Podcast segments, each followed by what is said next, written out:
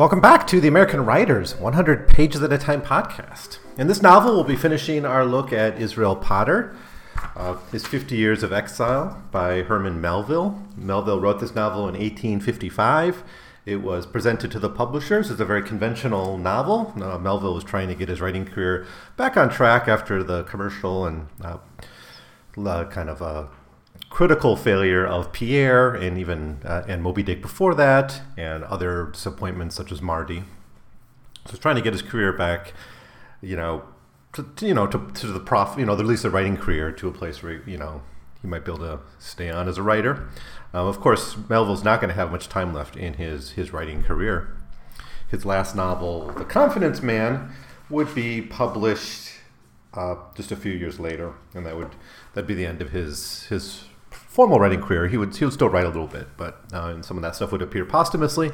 But but that's it. But this was more of a commercial success than you know Pierre certainly was, and he you know was published both in England and, and Britain uh, to some success. Um, and I was I talked about in the first our first episode on Israel Potter. It very much is a novel of an adventure st- story of the American Revolution. It's very much tapping into American patriotism in the context of American democracy. And, you know, without getting too much into this, as America moved into more democratic politics, um, you know, to the degree they were a democratic society, I think we can certainly uh, question, you know, obviously you had slavery and, and women and they always have rights to property and, and they couldn't vote things like that but you know politically it's for white men you know you had this kind of shift to towards more democratic politics in the era of jackson um, and along with that came all this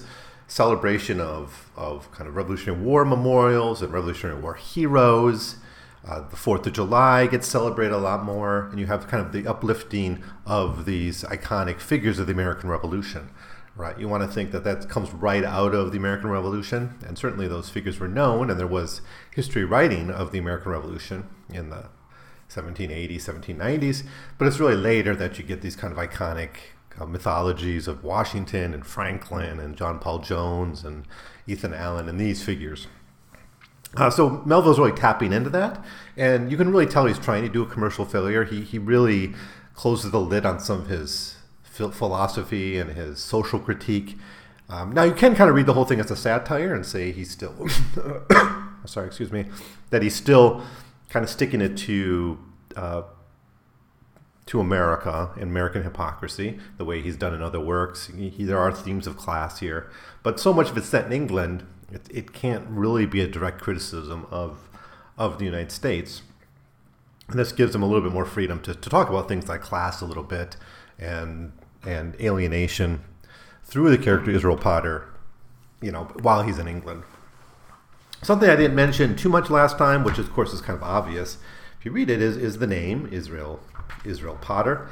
Uh, the he's a wanderer. He wanders for 50 years or 40 years in England after the American Revolution. So you have a a man with a Jewish name, you know, wandering in the wilderness for 40 years before getting back to the promised land right? And a lot of the chapters titles are drawn actually from from you know kind of mythology, Jewish mythology, uh, especially in the second half.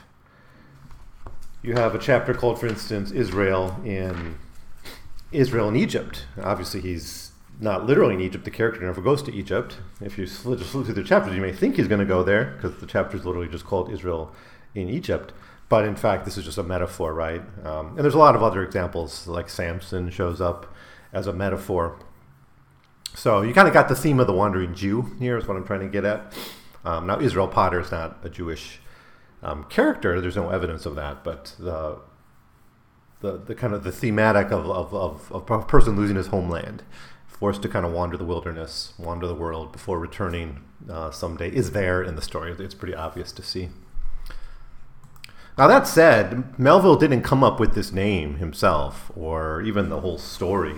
Um, Melville based this novel on an on um, on actually a biography of a of an of, of an American war hero or veteran, Revolutionary War veteran. Called the the book was called "The Life and Remarkable Adventures of Israel R. Potter."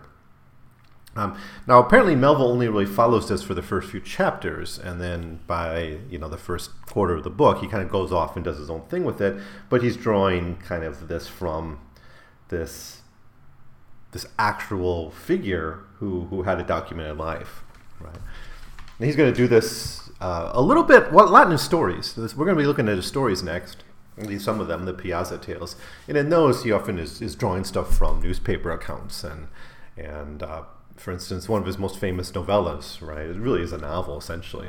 Um, Benito Cereno, although it's presented as a short story in a collection. You know, this is based on one chapter of, of is it, yeah, Amasa Delano's account of his journeys in the Pacific or something, or, or maybe it was the Atlantic. I don't know. I think, I think he was mostly in the Pacific, that book, but you know, this running into a slave ship. That's something that was really in a historical account. And Israel Potter is kind of drawn from that. But after you get through the first few chapters, you know, Melville really does heavily fictionalize the story for his own purposes. So the name isn't something he invented. He was kind of gifted this this um, this name Israel, which he uses. He exploits it in telling the story of, of the of the wanderer who loses his homeland. I'm not going to dwell too much on on the actual plot of the second half of the novel because there's really not much to say. The novel is called His 50 Years of Exile. We don't see most of that, those 50 years. Most of the actual events of the novel are set during the American Revolution itself. It's presented as a, a Revolutionary War biography almost. So the 50 years that follow are kind of boring, right? They're not that interesting to the readers who are coming to this for an adventure tale where we get to meet it's a, not only adventure tale, it's an adventure tale where, in which we get to meet the great heroes like Ben Franklin and John Paul Jones are the most notable ones. But there's even a moment where he meets George III. I talked about that last time, and he meets Ethan Allen um, in in this period. Now I don't quite know when these people become iconic exactly in American popular culture, um, but I'm pretty sure, I'm confident that this was a process that was t- coupled in some way to to American democracy and this this kind of more patriotic culture that emerges in in this era of democracy. So, anyways, uh, chapter 14 is where we left off. Well, chapter 13 is where we stopped. And, and what happened, where we left Israel Potter is he was uh, being impressed into the British uh, Navy. He had uh, first been captured uh, after fighting the Battle of Bunker Hill. He was captured, brought over to England. He escapes being a POW, he wanders the countryside for a while, even working for a season on George III's kind of country estate. He eventually meets up with some uh, simp- some sympathizers of the American cause who kind of bounce him back and forth between France and England as a spy, carrying messages to Dr. Ben Franklin in, in Paris. So we get a really nice vignette of the of of the imagery of, of Ben Franklin, who's presented kind of as good Richard, always giving advice, but also presented as not fully particularly interested in the politics of, of the American Revolution. We don't see him talk much about that, and ostensibly he's there to carry a message, but we don't really hear much about what this message is or what it's supposed to do. Um, uh, while he's while he's in Paris, he meets John Paul Jones, and they have a they spend some time together. He goes back to England. Uh, he finds his contact there died, and shortly after that, um, and he's forced to wander. Again, he gets captured by the British, and this time not as an American POW, but as just a normal merchant seaman who's being uh, sent off to be uh, impressed into the Navy. Right, so that's where we leave off, and then we get a series of chapters, really chapters 14 through 19, which are all basically a little, a little short story of sea fiction. Um, so Israel Potter starts out working for the British, uh, now, these kind of impressed crews tended to be quite diverse. And, you know, his loyalty, the fact that he's not loyal to the British doesn't really matter. And it's even addressed in the novel that this personal loyalty doesn't matter that much in, in a context where all these crews are just dra- dragged up from wherever the British could get sailors. But his ship is attacked by an American raider, American fighting ship warship. That's the word I'm looking for, a warship. And who's the commander of this warship? None other than John Paul Jones, who takes these Americans from the crew onto his own ship and has them serve on on them. Israel Potter goes with them, and at first, uh, John Paul Jones doesn't recognize Israel Potter, but Israel Potter's able to you know remind him. And once they re are reacquainted, Israel Potter then is appointed quartermaster of, of the ship, and that's his that's his job. So over the next few chapters, they go on various adventures, culminating in a, a huge firefight between John Paul Jones' ship and a British ship, the Serapis. And this is where John Paul Jones gives his famous line when he's asked to surrender. He says, I have not yet begun to fight. And that's dramatized in, in the story. So that's all that really happens. There, there's some kind of exciting set pieces in this section, but it all involves kind of Israel Potter hanging around with John Paul Jones and his crew in a ship, you know, doing their raiding and you know, you know, pushing the American cause of independence at the at sea. Now this follows history pretty closely. Um, the, the, the, this, the, the reply to the British call to surrender uh, I, sir, I have not yet just I have not yet begun to fight is apparently historical. What happens in the battle, and this is all dramatized in the in the story, is he crashes it into the he crashes his ship, the Richard Boneman Bonhomme Richard, into the Serapis, and then they fight it out, and eventually the the Serapis is captured by the Americans while John Paul Jones's ship sinks, and so he's able to then steal to take this ship as a trophy, and and takes it back to to America, right? Now, in all this, Melville sits on his hands with his views about all this. He, you know, we saw in like Pierre and Moby Dick just how much Melville liked to comment on the, state of the world, on things, how nosy, I guess, the narrator is in those stories. Of course, in the case of Moby Dick, it makes sense because it is a character who's observing these events. Uh, in Pierre, it's a really done in a bizarre way where you'll literally have things happening you'll have the narrator recording like Pierre's mind and thoughts, and then the narrator will then kind of comment on it directly to the reader. Um, so we don't get much of it here. In fact, all we really get is a little sentence, a few sentences at the end of chapter 19, where Melville writes this The loss of life in the two ships was about equal, one half of the total number of those engaged either being killed or wounded. In view of this battle, one may well ask what separates the enlightened man from the savage? Is civilization a thing distinct, or is it an advanced stage of barbarism? That's it. Now, compare that to the pages and pages of commentary on military service on man of wars in White Jacket, right? Where like most of that novel is a criticism of life in a man of war and the, con- the condition of sailors and the treatment of sailors.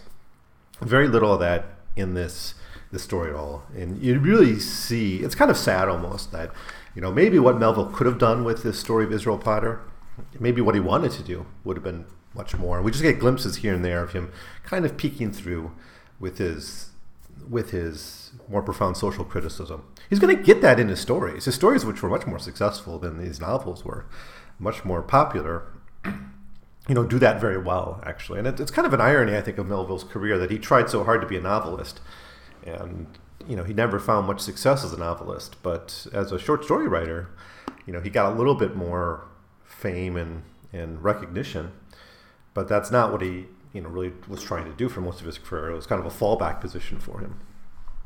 So, but it becomes a form in which he's able to be a little bit more political than he was able to do as a successful novelist, anyways.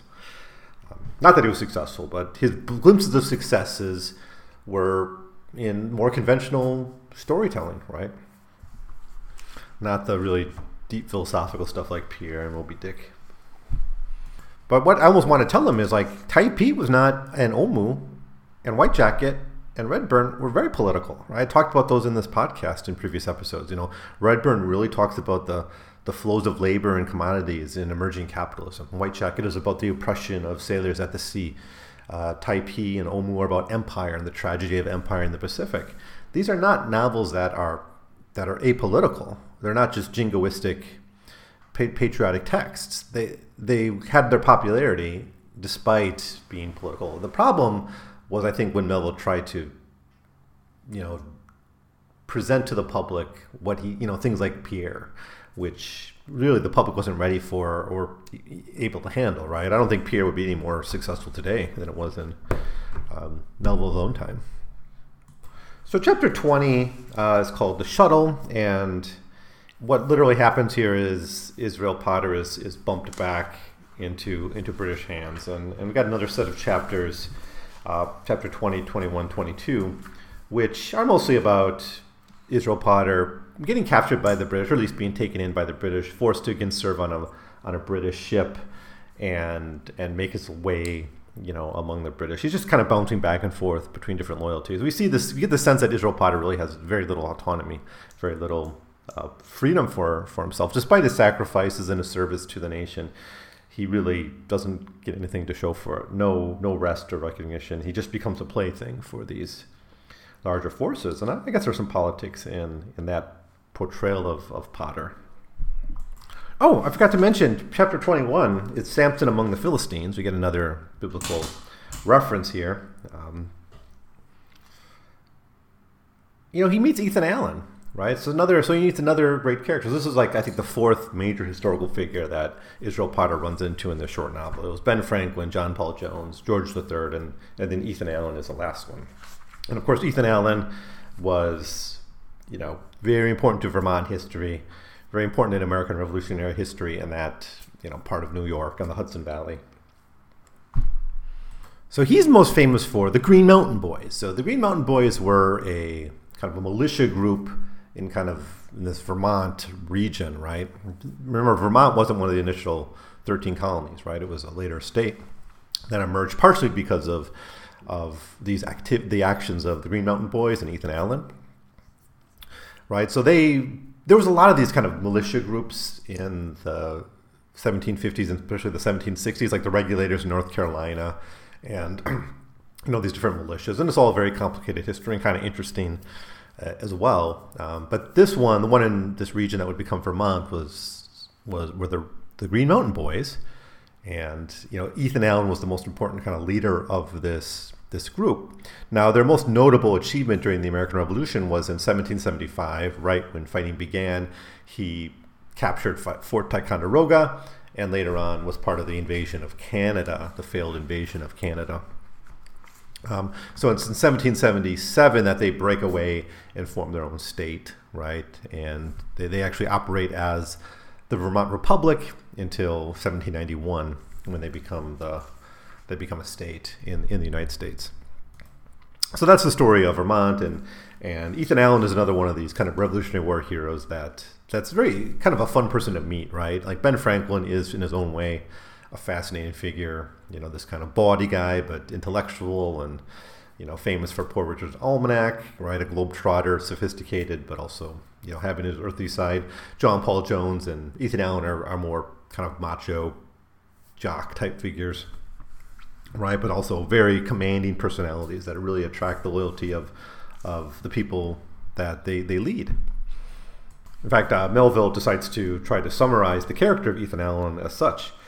Quote, Allen seems to have been a curious combination of a Hercules, a Joe Miller, a Bayard, and a Tom Hyer. Had a person like a Belgian giant's mountain music in him like a Swiss, a heart plump as a Coeur de Lion.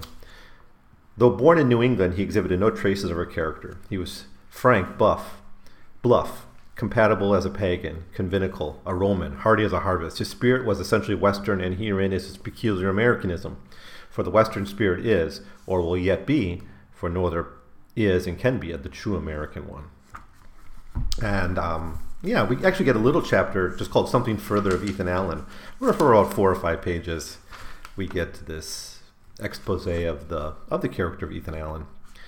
Um, but he's just another person that, that Israel Potter bumps into in his journey. So now he's in London after having served again on the British Navy. And, and when we get to chapter 23 called Israel in Egypt, um, obviously the, the title I don't know we need to comment on, right? Israel in Egypt is, of course, a stage in Jewish mythological history. It's all in the Bible, where the, the nation of Israel, right, is in, in Egypt prior to the Exodus. Here it's you know, we got Israel Potter in not Egypt necessarily, but the, a metaphoric Egypt of sorts, working, slaving away in London, right? And he works as what? Well, to make the metaphor complete, he works as a bricklayer, a brickmaker, anyways.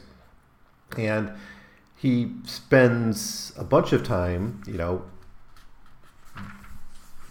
I think like a half a year or something, working in these kilns making bricks.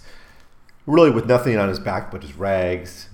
We really get a, a, an image into the, the depths of poverty that were faced by many British people. We're reminded, of course, of Redburn, where we, we had Melville talking about poverty of, of Britain in the early industrial era. This is set even earlier, of course, but we get uh, an image of just the misery of Israel Potter. Oh, it's 13 weeks. 13 weeks long he, he worked um, essentially as a slave, or at least in slave-like conditions for, you know, for these, for the British. Quote, sometimes the air was harsh and bleak. The ridged and modded sky looked scourged, or cramping fog set in from sea for leagues around it, ferreting out each rheumatic heartbone and racking it. The sciatic limpers shivered, their anguished rags sponged up the mists. No shelter, though it hailed. The sheds were for the bricks, unless indeed, according to the phrase, every man was a brick, which in sober scripture was the case. Brick is no bad name for any son of Adam. Eden was but a brickyard, where the mortal, but a few luckless shovels of clay molded on a molded on a mold, laid on a sheet to dry and ere long quickened into his queer caprices by the sun. Are not men built into communities just like bricks into a wall? Consider the Great Wall of China. Ponder the great pop- populace of Peking. As man serves bricks, so God him, building upon him by billions into the edifices of the purpose. Man attains not to the nobility of a brick unless taken by the aggregate. Yet in there a difference in bricks, whether quick or dead, which, for at last we shall now see. And then we get a description of the work they suffer in. But I just mention this because this is the Melville we, we we've known and loved of from you know Redburn and White Jacket, Moby Dick. You know, this one that really is onto this issue of, of human misery and, and the misery of institutions and hierarchies and, and all that. So that's chapter 23. Um, Israel and Egypt, all about him working in these kilns as a brick brickmaker. So that's it. He eventually saved up enough money to improve his wardrobe, but he continues to wander around England for 40 years. So it's not until 1826, half a century later, that he's able to get back to America. I don't know why it takes him so long. I don't think it's ever fully explained in these chapters why it takes him so long. He just never gets a chance to go back to America, but he finally does you know, gets back to his his promised land to America, the, the nation he fought for, the nation he sacrificed his life for. Um, and what is he going to find there? Well, let's. Um, well, 1826 is this an important date in American history? Well, I can think of at least one way that this date is remembered in American history as kind of a turning point, at the kind of the handing of the baton from the revolutionary generation to I guess what do we call it, the Democratic, the Jacksonian Democratic era. So 1826 is the year that Thomas Jefferson and John Adams both died, right? So those those are kind of like the last of that that that generation of revolutionaries, right? Jefferson was still a relatively young man when he wrote the Declaration of Independence. So, you know, he had a lot of life after him after the re- revolution began, but kind of that the passing of that revolutionary generation, right? to a new to a generation of people who grew up in the American Republic. I think is partially the significance of 26. I don't know if Melville was thinking about that directly, but it's it, it is the date that that Jefferson and Adams died, and they died, of course, famously within a within a day of each other, in different parts of the country, both on July 4th. Uh, so, chapter 26, requis, uh, requiescant in pace. And so this is just what he sees when he goes back. Right? He goes back and he sees like the Bunker Hill Memorial, the one that's referenced early on in the opening pages of the book. He sees his old farmer's farmer father's homestead, which has been burned down. Uh, basically, the whole neighborhood, the whole region has been transformed and destroyed. he has a conversation with a young whippersnapper who doesn't remember the the American Revolution about the past, and he's not he's kind of indifferent to that old ancient history um, that this old man is carrying with him. He's even forgotten by the the American nation. The final paragraph of the of the book is. He was repulsed in efforts after a pension by certain caprices of law. His scars proved his only medals. He dictated a little book, a record of his fortunes but long ago it faded out of print, himself out of being, his name out of memory. He died the same day as the oldest oak of the native hills was blown down. So that's it. So it's kind of a bittersweet ending. He dies not long after returning to his homeland, but he's not really welcome. The land has changed. What he fought for is no longer there, and and you know that's his sacri- That's what he sacrificed for for America. But um, you know, it's drawn from life. This this person, uh, you know, really existed. Let's let's see if I can find out the real story of Israel Potter. And there's a little entry in Wikipedia under the book Israel Potter, the one we're looking at. Says Israel Potter was a real person born in Cranston, Rhode Island. According to his own account, a memoir titled The Life and Remarkable Adventures of Israel R. Potter. He had been a veteran of the Battle of Bunker Hill, a sailor in the Revolutionary Navy, Navy, a prisoner in the British, an escapee in England, a secret agent and courier in France, and a 45 year exile from native land as a laborer, pauper, and peddler in London. Melville's Pot combines a number of Potter's actual encounters King George III, Horne Tooke, and Ben Franklin, with some he never had, such as Ethan Allen and John Paul Jones. So that's it. So this is this is drawn from life. So this really happens. So there's um, someone who actually experienced some kind of some of these emotions, right?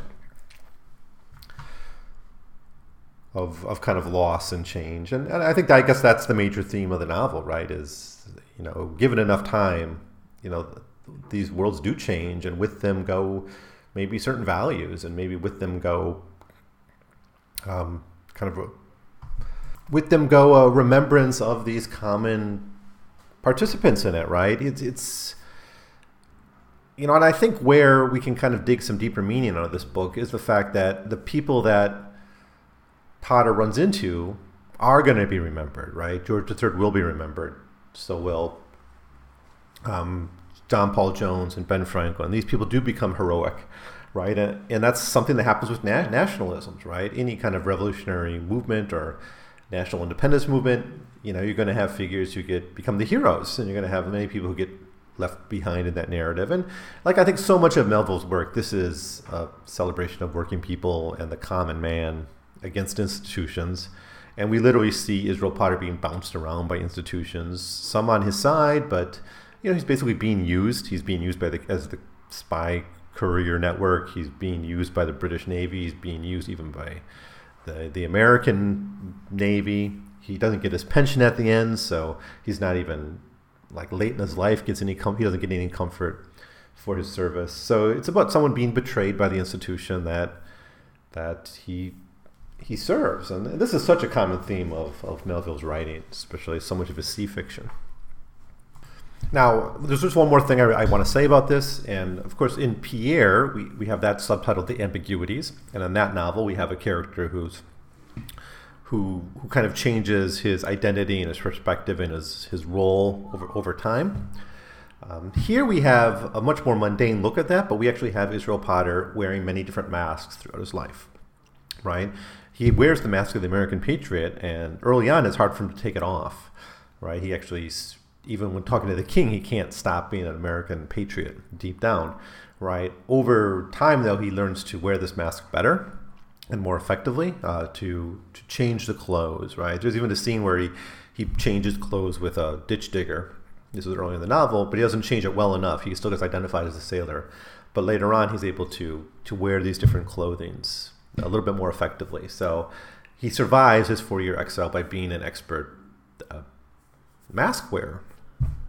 Um, and I think that's kind of an interesting aspect of, of the novel. And, you know, I think it, you know, to some degree, our identity is the mask we wear, right? Our habits, our training, but also the mask we wear, right? Like, so someone can be a, a father some points of the day, a teacher at other parts of the day, maybe a boss in another context.